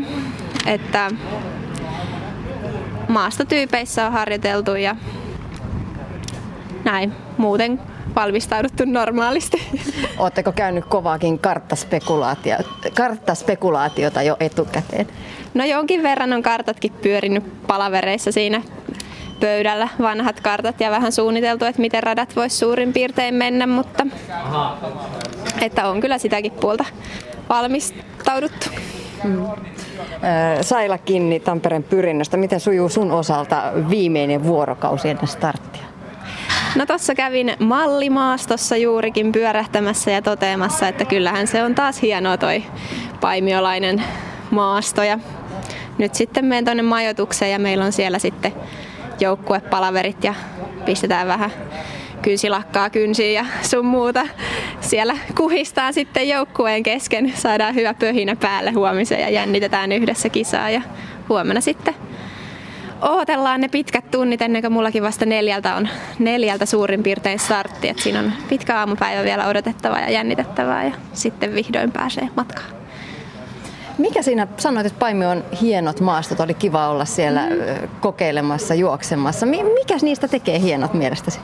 No siis ne avokalliot ensinnäkin, että aina kun pääsee siihen nastari siihen avokalliolle, niin se on aika mukava tunne, kun pääsee kunnolla niin kuin vauhtiin siinä. Ja sitten kuitenkin se on koko ajan suunnistuksellista, että sillä lailla haastavaa, ja, mutta sitten kuitenkin hyvä näkyväisyys, että se tekee siitä semmoista kivaa siitä suunnistuksesta, että ei ole missään risukossa ja tiheikössä mönkimistä.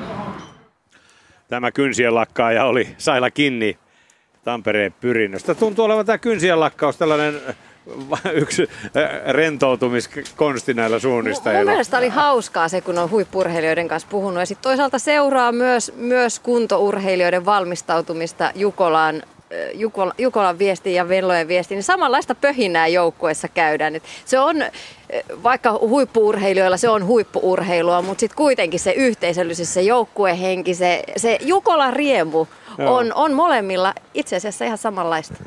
Ja sellaista ihan inhimillistä touhua, että ei, ei, se, ei se ole mitään, Matti Urilla hyvä ystäväni sanoi, että ei se ole mitään rakettitiedettä. Se on, vai mitä Seppo? No ei se sitä, ja tuota, siis suunnistuksessa just viestisuunnistuksessa, että se on, se on mitä suurimmassa määrä joukkueurheilua muuten paitsi sitten metsässä saat yksin. Joo, se täytyy aina tietysti muistaa, että vaikka joukkoista puhutaan. Joo, ja valmentaja ei voi vaikuttaa sitten siihen enää siellä metsässä, mm. jos nyt muutenkaan voi vaikuttaa paljon muuta kuin sekoittaa näitä. Mutta täytyy no, sanoa... nyt sano, kyllä sulla meriteä on siellä. Sä aina vähän vähättelet Seppo Mutta ehkä kannattaa antaa vinkkiä tuonne televisiokameroille ja televisio-ohjaajille, että kannattaa zoomailla näitä naissuunnistajien kynsiä, että siellä on varmaan aika kome- komeata glitteriä laitettu. Ihan lyhyesti vielä niitä muita ruotsalaisjoukkueita kaivappa esiin, mitä no, Tiumilla, niin. Tiumilla voittaja Domnarvet on tietysti yksi, yksi tota, ehdoton suosikki. Ja sitten Sture Tuuna, jonka ankkurina on maailman tämän hetken ykkössuunnistaja Tuve Aleksanders. Tuo Domnarvet se on, on sillä lailla tuli viime talvena tutuksi, kun hiidon MM-kisoissa asuimme Burlengessa ja hän on yksi Burlangen kaupungin osa ja tietysti Sture Tuuna, joka on faalunilaisjoukkue. Ne jäivät talvelta hyvin mieleen ja ovat tietysti nytkin nytkin mielissä mukana. Mutta nyt otetaan, ennen kuin meidän lähetysaikamme loppuu tässä, niin ö, otetaan vähän kiinni Jukolan viestistä. Ö, ja, ja onko se niin, Seppo, että se on tämä ikuisuustaistelupari Halden Kalevan rasti. Vai löytyykö siihen nyt kiilan lyöjää? No oikeastaan tässä on aika dramaattinen tilanne Jukolan viestissä, että mä itsekin hämmästyin, kun tein muistinpanoja tässä, niin jos mä lähden tästä kärkipäästä luettelemaan näitä, niin Kalevan rastilta siis on joukkueesta pois Aaro Asikainen ja, ja Fabian Hertner. Sitten kakkosena viime vuonna ollut IFK Lidingö, niin heiltä puuttuu heidän paras suunnistaja Fredrik Johansson. Ja sitten no Söderteliä on kolmas, en tiedä heidän joukkueensa olisi mitään puutteita, mutta sitten Haldenilta puuttuu Olav Lundanes, heidän ehdoton ykköstähti.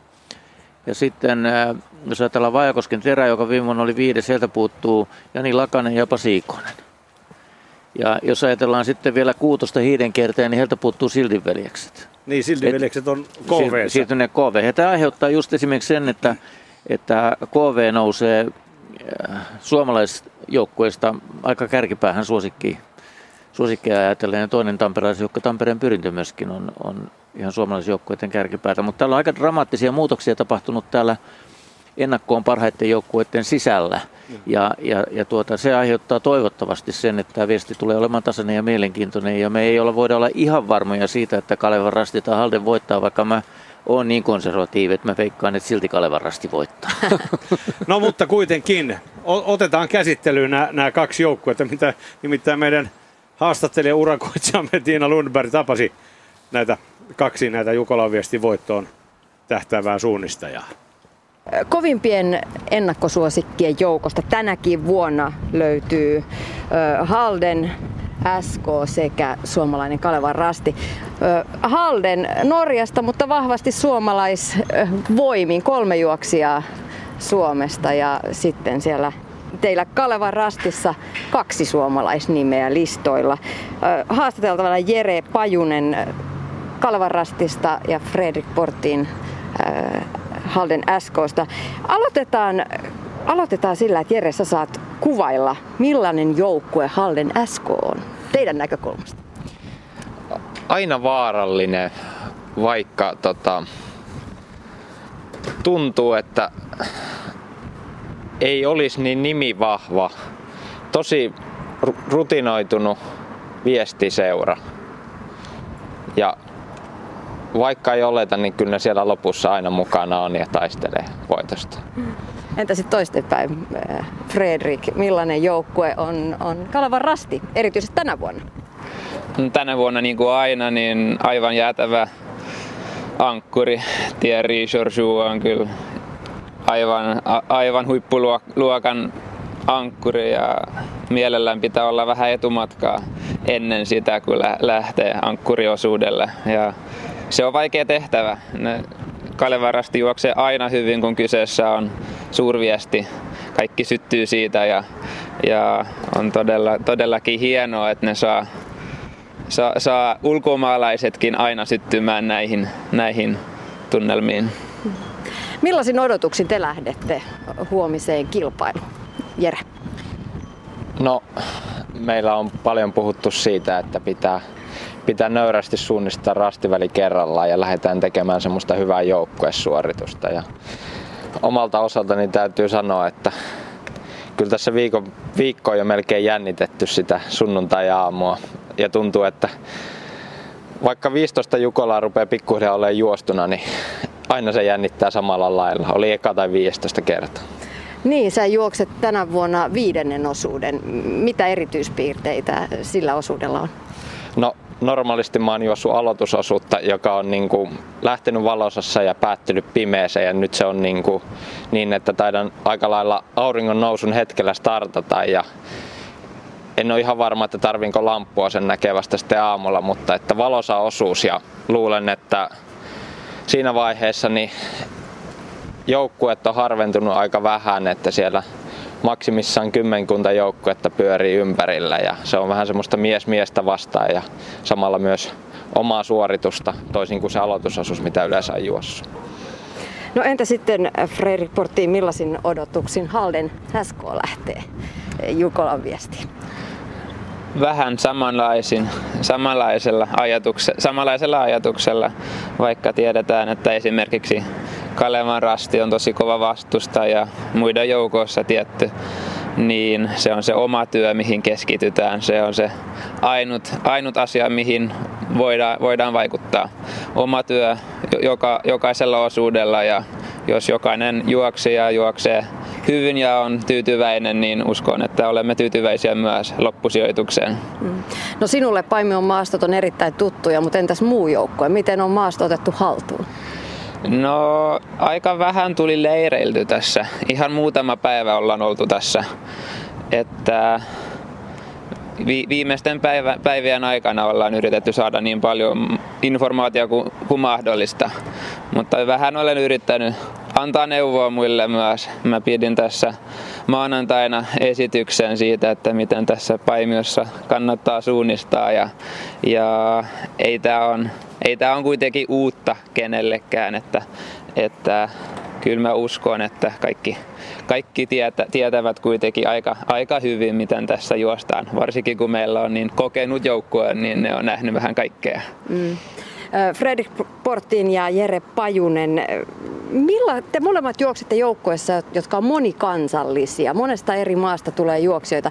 Miten saadaan joukkuehenki nostettua sellaiselle suorastaan hurmostasolle, että on mahdollista voittaa Jukolan viesti? Mä luulen, että se ei tarvi hirveästi mitään niin kuin erikoista. Tämä on kuitenkin meillekin samanlainen niin kuin yhteisöllinen tapahtuma kuin kaikille niille harrastajajoukkueille. Ja nämä on niitä päiviä, mitkä on niin kuin todella hienoa viettää joukkueen kanssa tässä just ennen viestiä ja elää sitä viestiä sitten niin kuin sen joukkueen kanssa. Et musta tuntuu, että ei niitä ulko- tai niin kuin ulkomaalaisia tarvi hirveästi niin kuin sytyttää, että kyllä ne syttyy siinä ihan missä muutkin meistä ja kyllä se niin kuin, tämä perinne tunnetaan muuallakin kuin Suomessa ja Pohjoismaissa. Mm.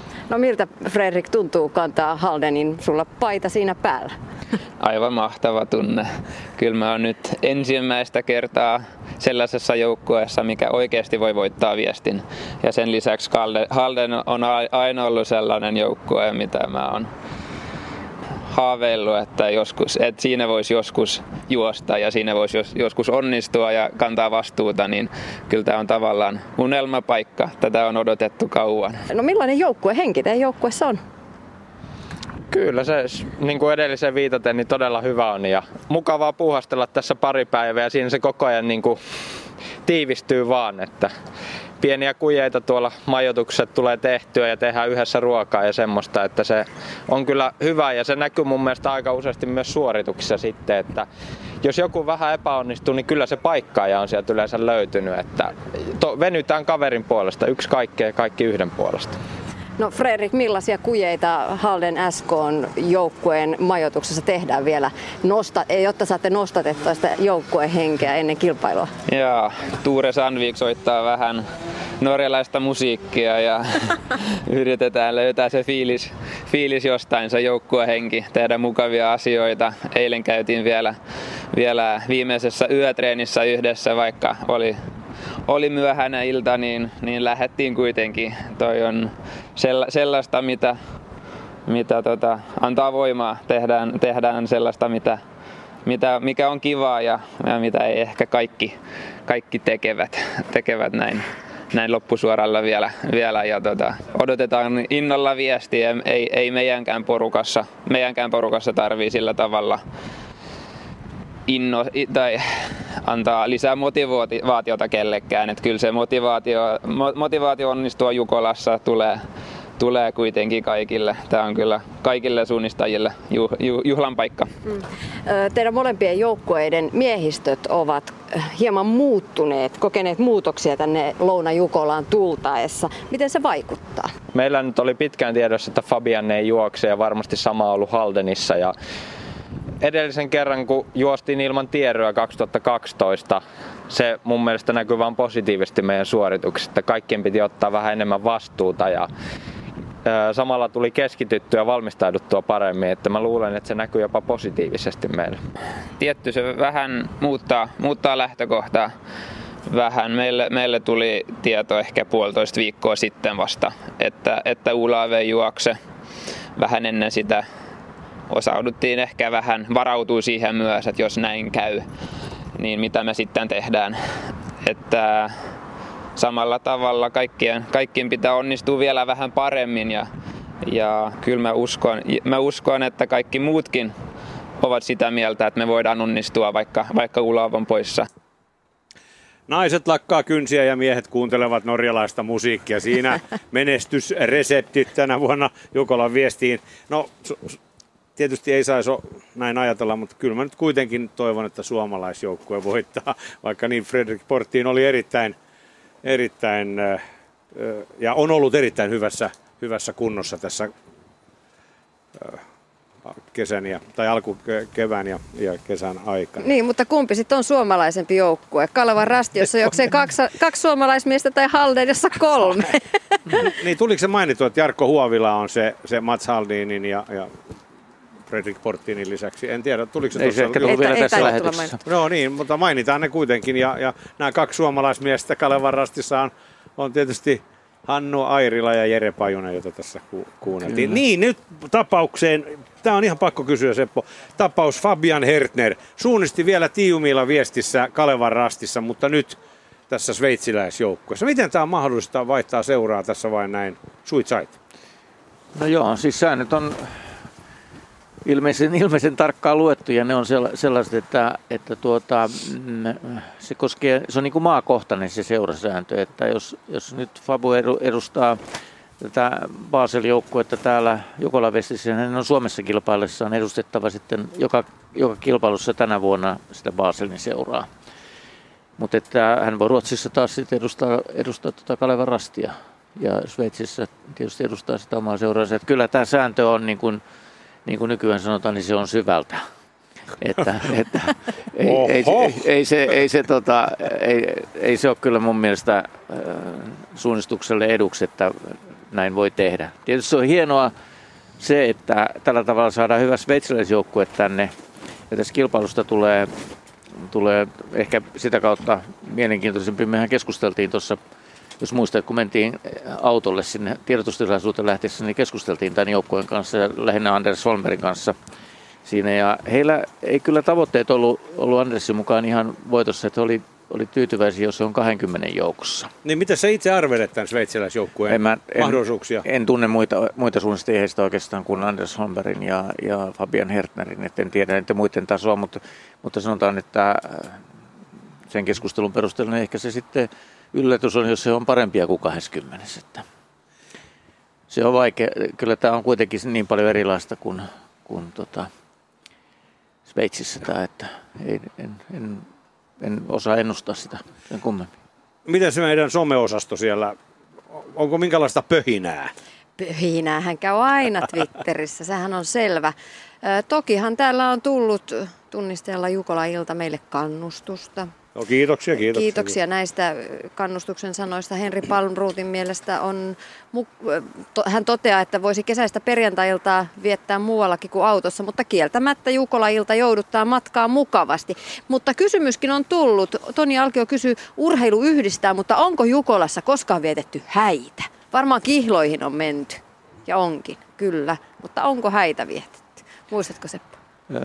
No, en usko, en ainakaan muista, että heitä olisi vietetty, mutta, mutta tuota, Kosintoja. Kosinta oli Jämsä-Jukolassa. Joo.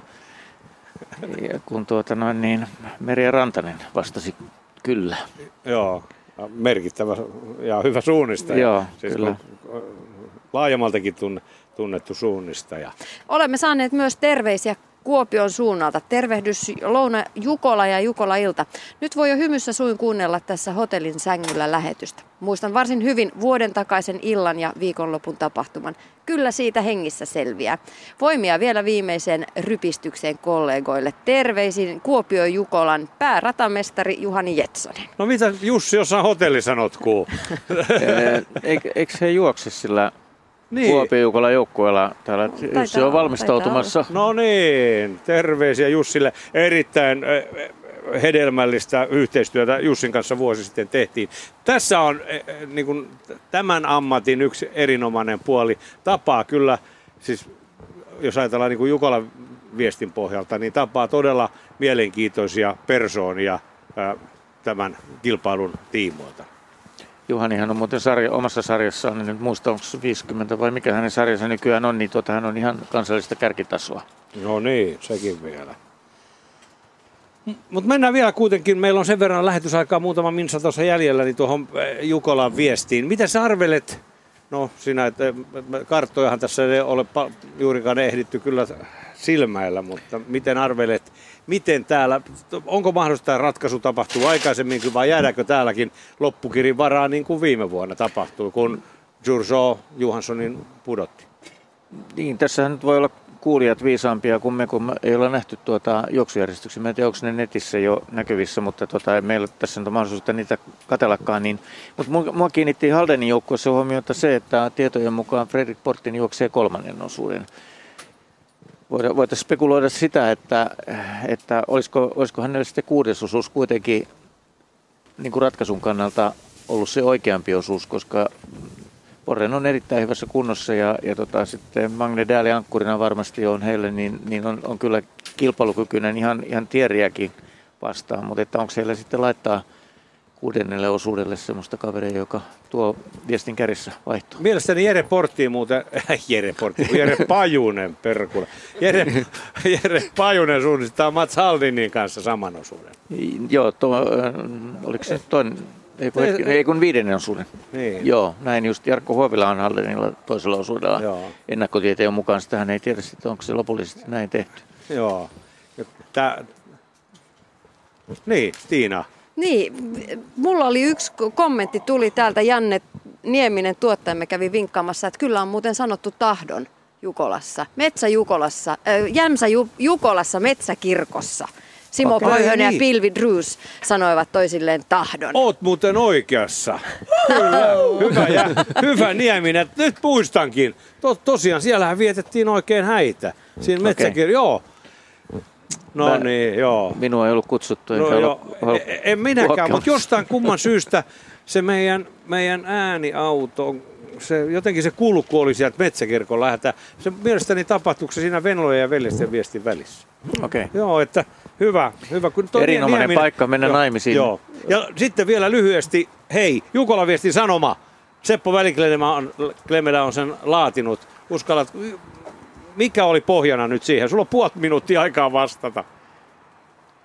No, se mähän saan sen tehtävän Jukolan johtoryhmältä, enkä, enkä kyllä tässäkään nyt paljasta, että kenelle se osoitetaan, mutta sanotaan, että, että nyt kohde on tällä kertaa sellainen, jolla on, on ehkä ihan yhteiskunnallistakin merkitystä ja tulee olemaan erittäin mielenkiintoinen kuulla se sitten, että miten se otetaan vastaan niin, niin tuota, sunnuntai-aamuna. Kiitoksia Seppo Väliklemelä. Venlat ja veljekset huomenna Yle puheessa.